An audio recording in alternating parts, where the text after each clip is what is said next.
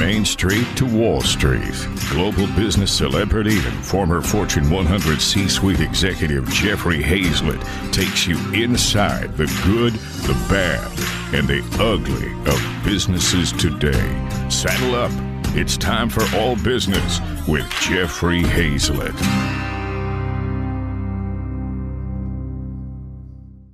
As we've all experienced, the way we do business, work as a team, and daily interactions has drastically changed.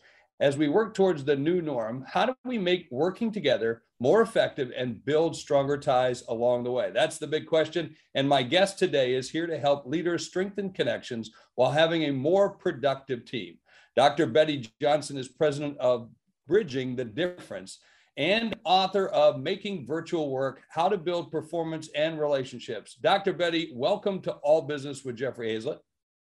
Hello, it's so nice to be here, Jeffrey. Thank you for having me. And we're virtual too, and it works. yes, it does. Let me ask you the first question. We were forced to move to a virtual way of doing business to now having to work in what we call a hybrid world. In order to be successful as leaders, we need to make this an effective pivot. What's the biggest reason teams and leaders are struggling to make the hybrid system work? Well, I think the struggle comes from resistance, in a word. It is here to stay, despite our desire, many people's desire to have everybody back in the office and return to the old days with which we were so comfortable, especially leaders, executives, are very comfortable in the in person environment. It's so familiar. And this is the way we've learned to lead is by being able to make those spontaneous in person connections with people. So there's a reason why we miss everybody being all together. And of course, there are also some compelling tax reasons why you want all those backsides in seats, but it's not realistic. Not this year, not next year, not ever. And the reason I say that is because globally distributed teams have been here for a while. We just got dissatisfied with that dynamic when it became pervasive. And those who lived in the same city as us were now also virtual. The reason we became so dissatisfied, I maintain, is because we were trying to apply those norms with which we as leaders were so comfortable in a different context. And those norms failed us. So we wore people out. We created disenfranchisement. We contributed to the big quit, which is now what many of my clients are calling the great resignation. Others call it the great reshuffle. But at the end of the day, what happens to me as an executive is people quit and I have to replace them. So this churn of talent is real and it's not going away either, even with a recession because people have found that they can bargain for the work environment that they choose. So it's up to us as leaders to be adaptive. You know, Ron, Ron Heifetz has been banging the table on adaptive leadership for some time now. And here we have the perfect petri dish for adaptive leadership. So let's start changing up the composition of what's in that dish and get better results. Well, I'm, I'm, I want to ask myself, can I teach an old dog new tricks? I mean, I like the way we're working today, meaning virtual from different offices. I've been doing it all my career. I've never, even though I've had an office, I'm never hardly there. And I've always done it virtually, but I do love working from home. And I'm even seeing some of the major, major, you know, corporation executives saying they're not going back into the office full time at least. So can we teach an old dog new tricks? Well, I so I consider myself an old dog, right? I've been around the block a few times, and I'm guessing from your comment that you have as oh, well. Oh, absolutely. And if I can learn new tricks, anyone can. Yeah. What what we need is a different motivation for those new tricks. And so that's a big part of what my book is about. What is your motivation as a leader? Is your motivation to control or enable? Is mm. your motivation to feel good about you and your status and your ability to make decisions, or is your motivation to enhance the capabilities of your people to do their work?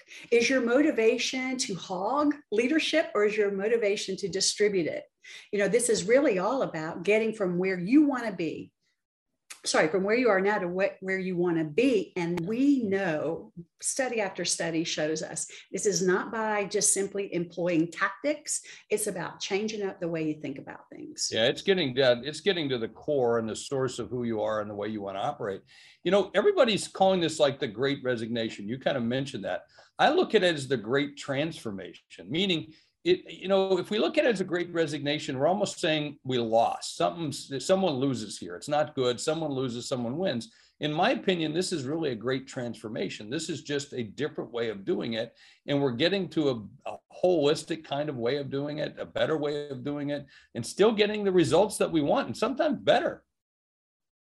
I completely agree with you. And what I like about the way you're framing this is the phrase the great resignation or the big quit or the great reshuffle or whatever we want to call it um, Negative. When, we use, Negative. when we use that language we disempower ourselves right yeah. we're saying i can't control this and right. i'm here to say you can you can absolutely influence what you're experiencing in terms of turnover you and how you lead has everything to do with whether you keep your people i mean sure there are going to people there are people who will jump for a bigger pay increase but when they go to a place where they don't experience the kind of leadership that they did with you, that they so enjoyed, where they thrived, they come back.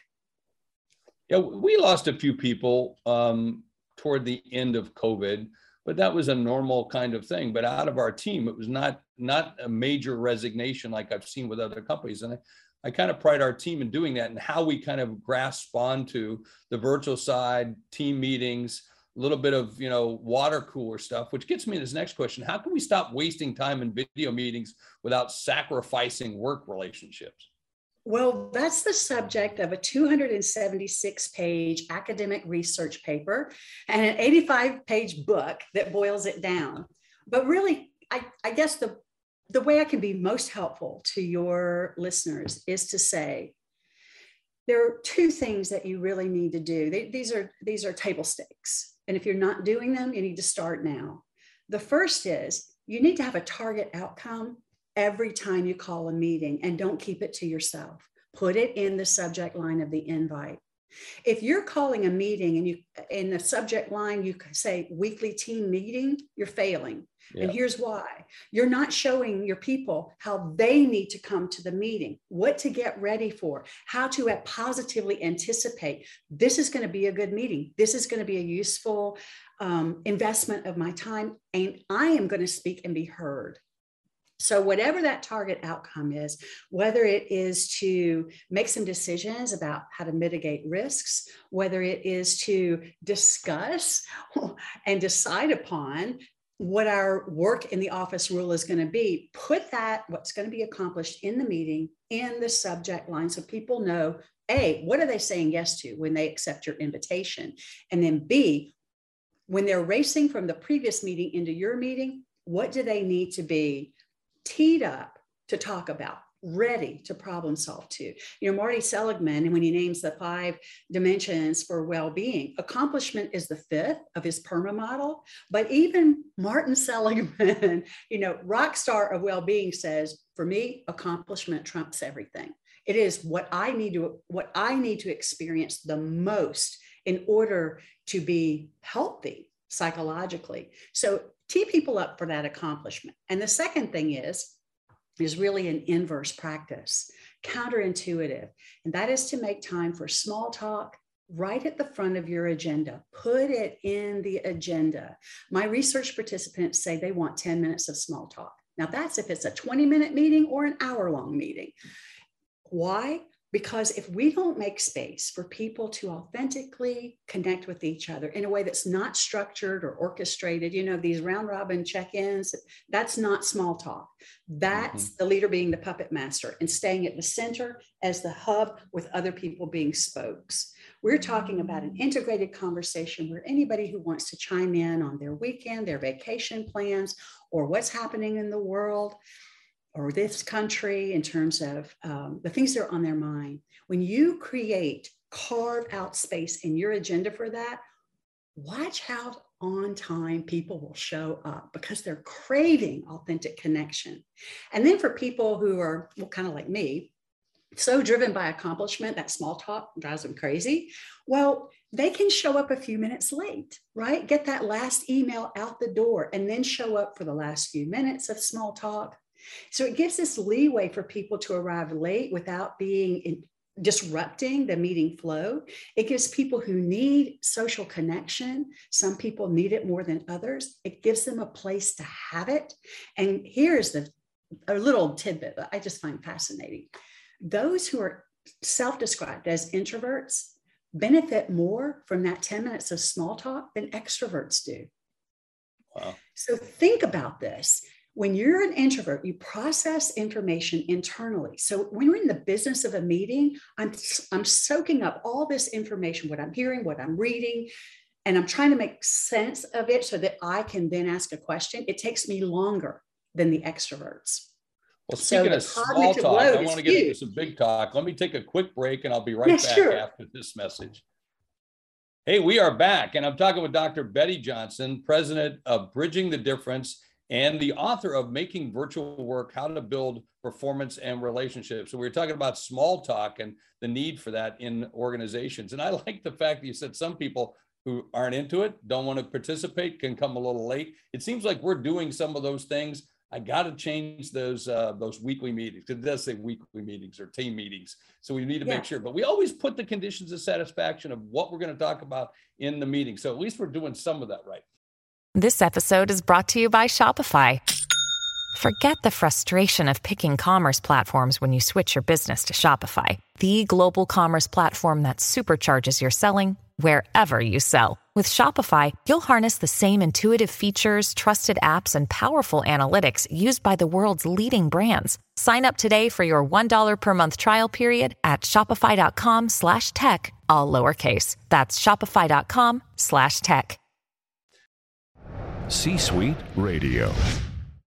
So, Dr. Betty, we're always needing to evolve. How should leaders rethink what engagement is in a meeting? Because sometimes I get frustrated. You know, well, I'll ask a question and everybody just sits there for a little bit, you know, and then someone takes a spark and goes first. And then, you know, so how can I re- reset the engagement?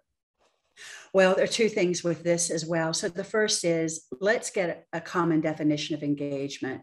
Mm. Csikszentmihalyi, who coined the term flow, says engagement is you are so into the work that you lose your sense of time. You're so enjoying what's happening that you're all in. So there's mm. no temptation to multitask because you're loving it.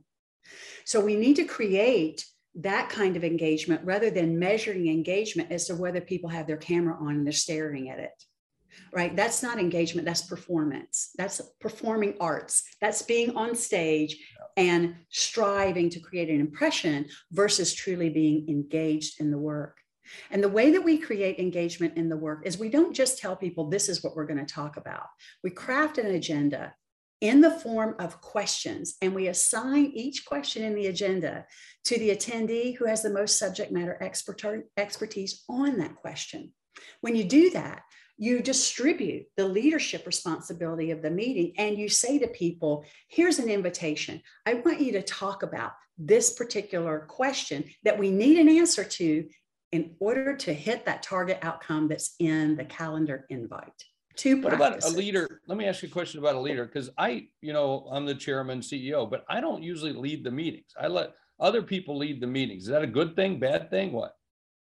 Well, I think it depends on how the CEO is thinking about letting other people lead. In other words, are you providing the example that if we don't have a target outcome for this meeting, we're not having a meeting? We don't. That's that's a definite for my meetings. Like, what right. is the purpose? We usually talk about what is the purpose of the meeting right up front, so we all know you know, we do our small talk, we do a lot of that. And then all of a sudden, so, well, we got it, let's get moving. And then we usually say, okay, what's the purpose of the meeting? So we all know where we're coming from. Usually that's stated ahead of time, but, you know, not everybody reads everything, not everybody pays attention. Well, so I want to really just dig in on this. What is our purpose? Where are we coming from? Is one thing. A target outcome is where are we going and mm-hmm. where are the goalposts on this football field? How will we know when we have a touchdown? So, having that goal that in this meeting, we are going to hit this target outcome gives people a way to know what contributions are relevant and what contributions aren't. How should the meeting be designed? How should it not be designed? Who should be there? Who gets a buy? It doesn't have to be at this weekly meeting because they're not going to be contributing. So, that nuance between purpose and target outcome is absolutely essential and it's looked over by most people. Yeah. Let me ask you a question because everybody's done this, but uh, I want to talk about multitasking. What's the impact of multitasking during a meeting? Now, I do my best never to do it during an interview, but sometimes we do do it during the meeting. We check our phone, we see an email, we respond to a text real quick. What's the impact of that? The impact of multitasking uh, can be really positive or negative.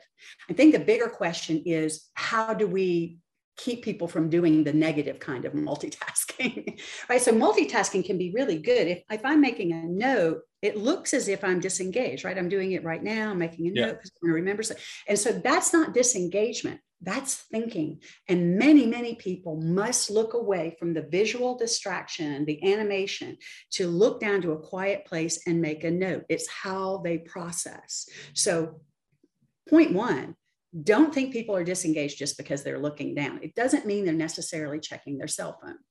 The yeah. second thing is if the conversation is useful to them, they will not do the useless multitasking activity because they don't want to miss anything.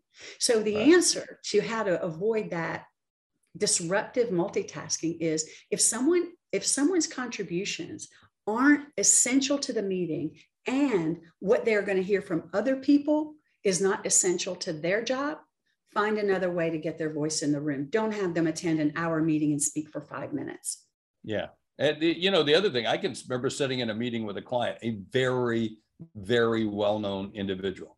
Everybody's a world, world-renowned expert, and was doing some work with him and his team. And I remember I was taking notes on my computer while I was sitting there at the conference room, and he yelled at me and said, "Shut that computer down." And I said, "I'm taking notes." He said, "You are not. Shut the computer down." I shut the computer down and I, I fired the client on the spot and left. You know, yes. because again, didn't respect the way that I needed to take notes, the way I wanted to do it, because I don't write things on paper anymore and so forth. I think it's interesting. Where, where does that, this gets into the balance of power, maybe a balance of responsibility for the meeting experience? Who does it reside in? And, and whether it's a meeting by video, a conference call, or in person, who does that responsibility really reside? The person who initiates the meeting and is the facilitator or the person who kicks it off, the one who's responsible for crafting at least the draft agenda, they are responsible for setting the stage. And setting the stage is everything. If you think of a meeting as a social construct, which Helen Schwartzman back in 1986 made a case for this. You know, we show up and we think it's a work tool, and maybe it's that, but it's really a social construct where there are these tacit agreements in play. And when people do things that offend us, we get upset. And when people do things that make us feel good, oh, we want to work with them more. It's social. So the way you set the stage for this social encounter is you do things like putting the target outcome in the invite, deciding who needs to be there and who doesn't to hit that target, crafting your agenda in the form of questions. And here's the thing if you don't have any questions, you don't have a meeting. You have a big fat tail. So record yourself and send it out instead of wasting people's um, synchronous time, right? Yeah, so I, I the responsibility that. lies with that person. And then if you do a good job in setting the stage, your meeting attendees will be able to come and share the ownership of what happens in the meeting. But there are some things you need to do, and that's what's in the recipe in my book. All right, Chapter let's take a quick. Let's take another quick break, and I, I'll be right back after this message. Hey, we are back, and we're talking with Dr. Betty Johnson all about doing good meetings. This episode is brought to you by Bumble. So, you want to find someone you're compatible with, specifically someone who's ready for a serious connection, totally open to having kids in the future, is a tall, rock climbing Libra, and loves rom coms with vegan pizzas on Tuesdays just as much as you do. Bumble knows that you know exactly what's right for you. So, whatever it is you're looking for, Bumble's features can help you find it. Date now on Bumble. C Suite Radio. I got time for two quick questions. So the first one I want to know is what should all companies make sure to incorporate when planning virtual and hybrid meetings? So the most impactful and beneficial for everyone. What's the what's the most important piece of that? The most important piece of that is to have empathy. So this is your this is your north star. And empathy in, in this context means you understand how your people are feeling cognitively. And then you also relate to it emotionally, their feelings, not yours. Oh, I feel the same as you. No, you don't feel the same as me, right? We all feel differently. So let it resonate, but don't try to mimic it. This is impossible. And then design your meetings so that you're giving people what they need for that emotional state. Now, this just sounds very kumbaya and woo woo and you know too soft and i don't have time for that. But i'm insisting that you do have time because it's a time saver. You do have time because it reduces your turnover. So it's that empathy that's really the cornerstone of that 85 page book. What does empathy look like in the remote and hybrid meeting context? What exactly do you do? It's not rocket science but it will change up what happens in your meetings and what happens after yeah, and it'll also turn you from the great uh, great resignation into the great transformation. I'll guarantee you that if you do that. All right, one last quick question. 30 seconds left to go. What is the one thing leaders should start implementing today to increase productivity and build stronger team bonds besides empathy? This episode is brought to you by JLL. Get an insider view into the world of commercial real estate with JLL's podcast, Trends and Insights The Future of Commercial Real Estate. Whether you're curious about making cities more sustainable, the evolution of office space, or AI opportunities, this podcast will help keep you a step ahead. Tune in for candid conversations with business leaders about the biggest trends impacting how we live, work, and play. Subscribe to Trends and Insights now at jll.com slash podcast. Well, it all starts with empathy. So it's not just besides, it's embedded. I would say because cameras are so contentious, pull your team and find out how they feel about camera use. Start mm. there to meet their needs. If people don't want cameras on, if they don't think they're essential to the meeting, make them optional. Yeah, that's interesting. Well, it's tough to do if you're a TV company you know, video company, but that I could get it. All right. We've been talking with Dr. Betty Johnson, president of Bridging the Difference and author of the bestseller, Making Virtual Work How to Build Performance and Relationships. I know I learned a few things. Dr. Betty, thanks for being a part of all business right here uh, on C Suite Radio and C Suite TV. Thank you.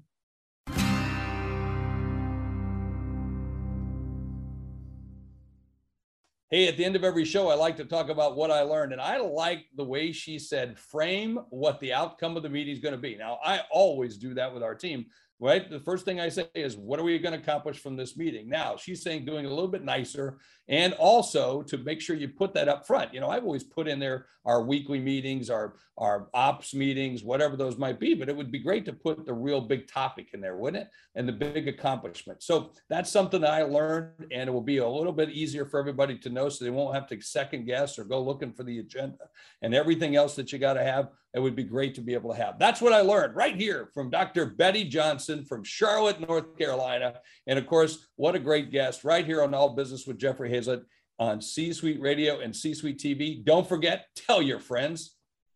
You're listening to All Business with Jeffrey Hayzlett, brought to you by C Suite Radio, a podcast network featuring today's top business experts and is part of the C Suite Network, the world's most trusted network of C Suite executives. Find this and other business podcasts on c-suiteradio.com.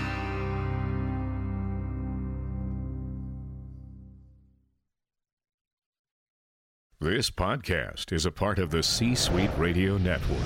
For more top business podcasts, visit c-suiteradio.com.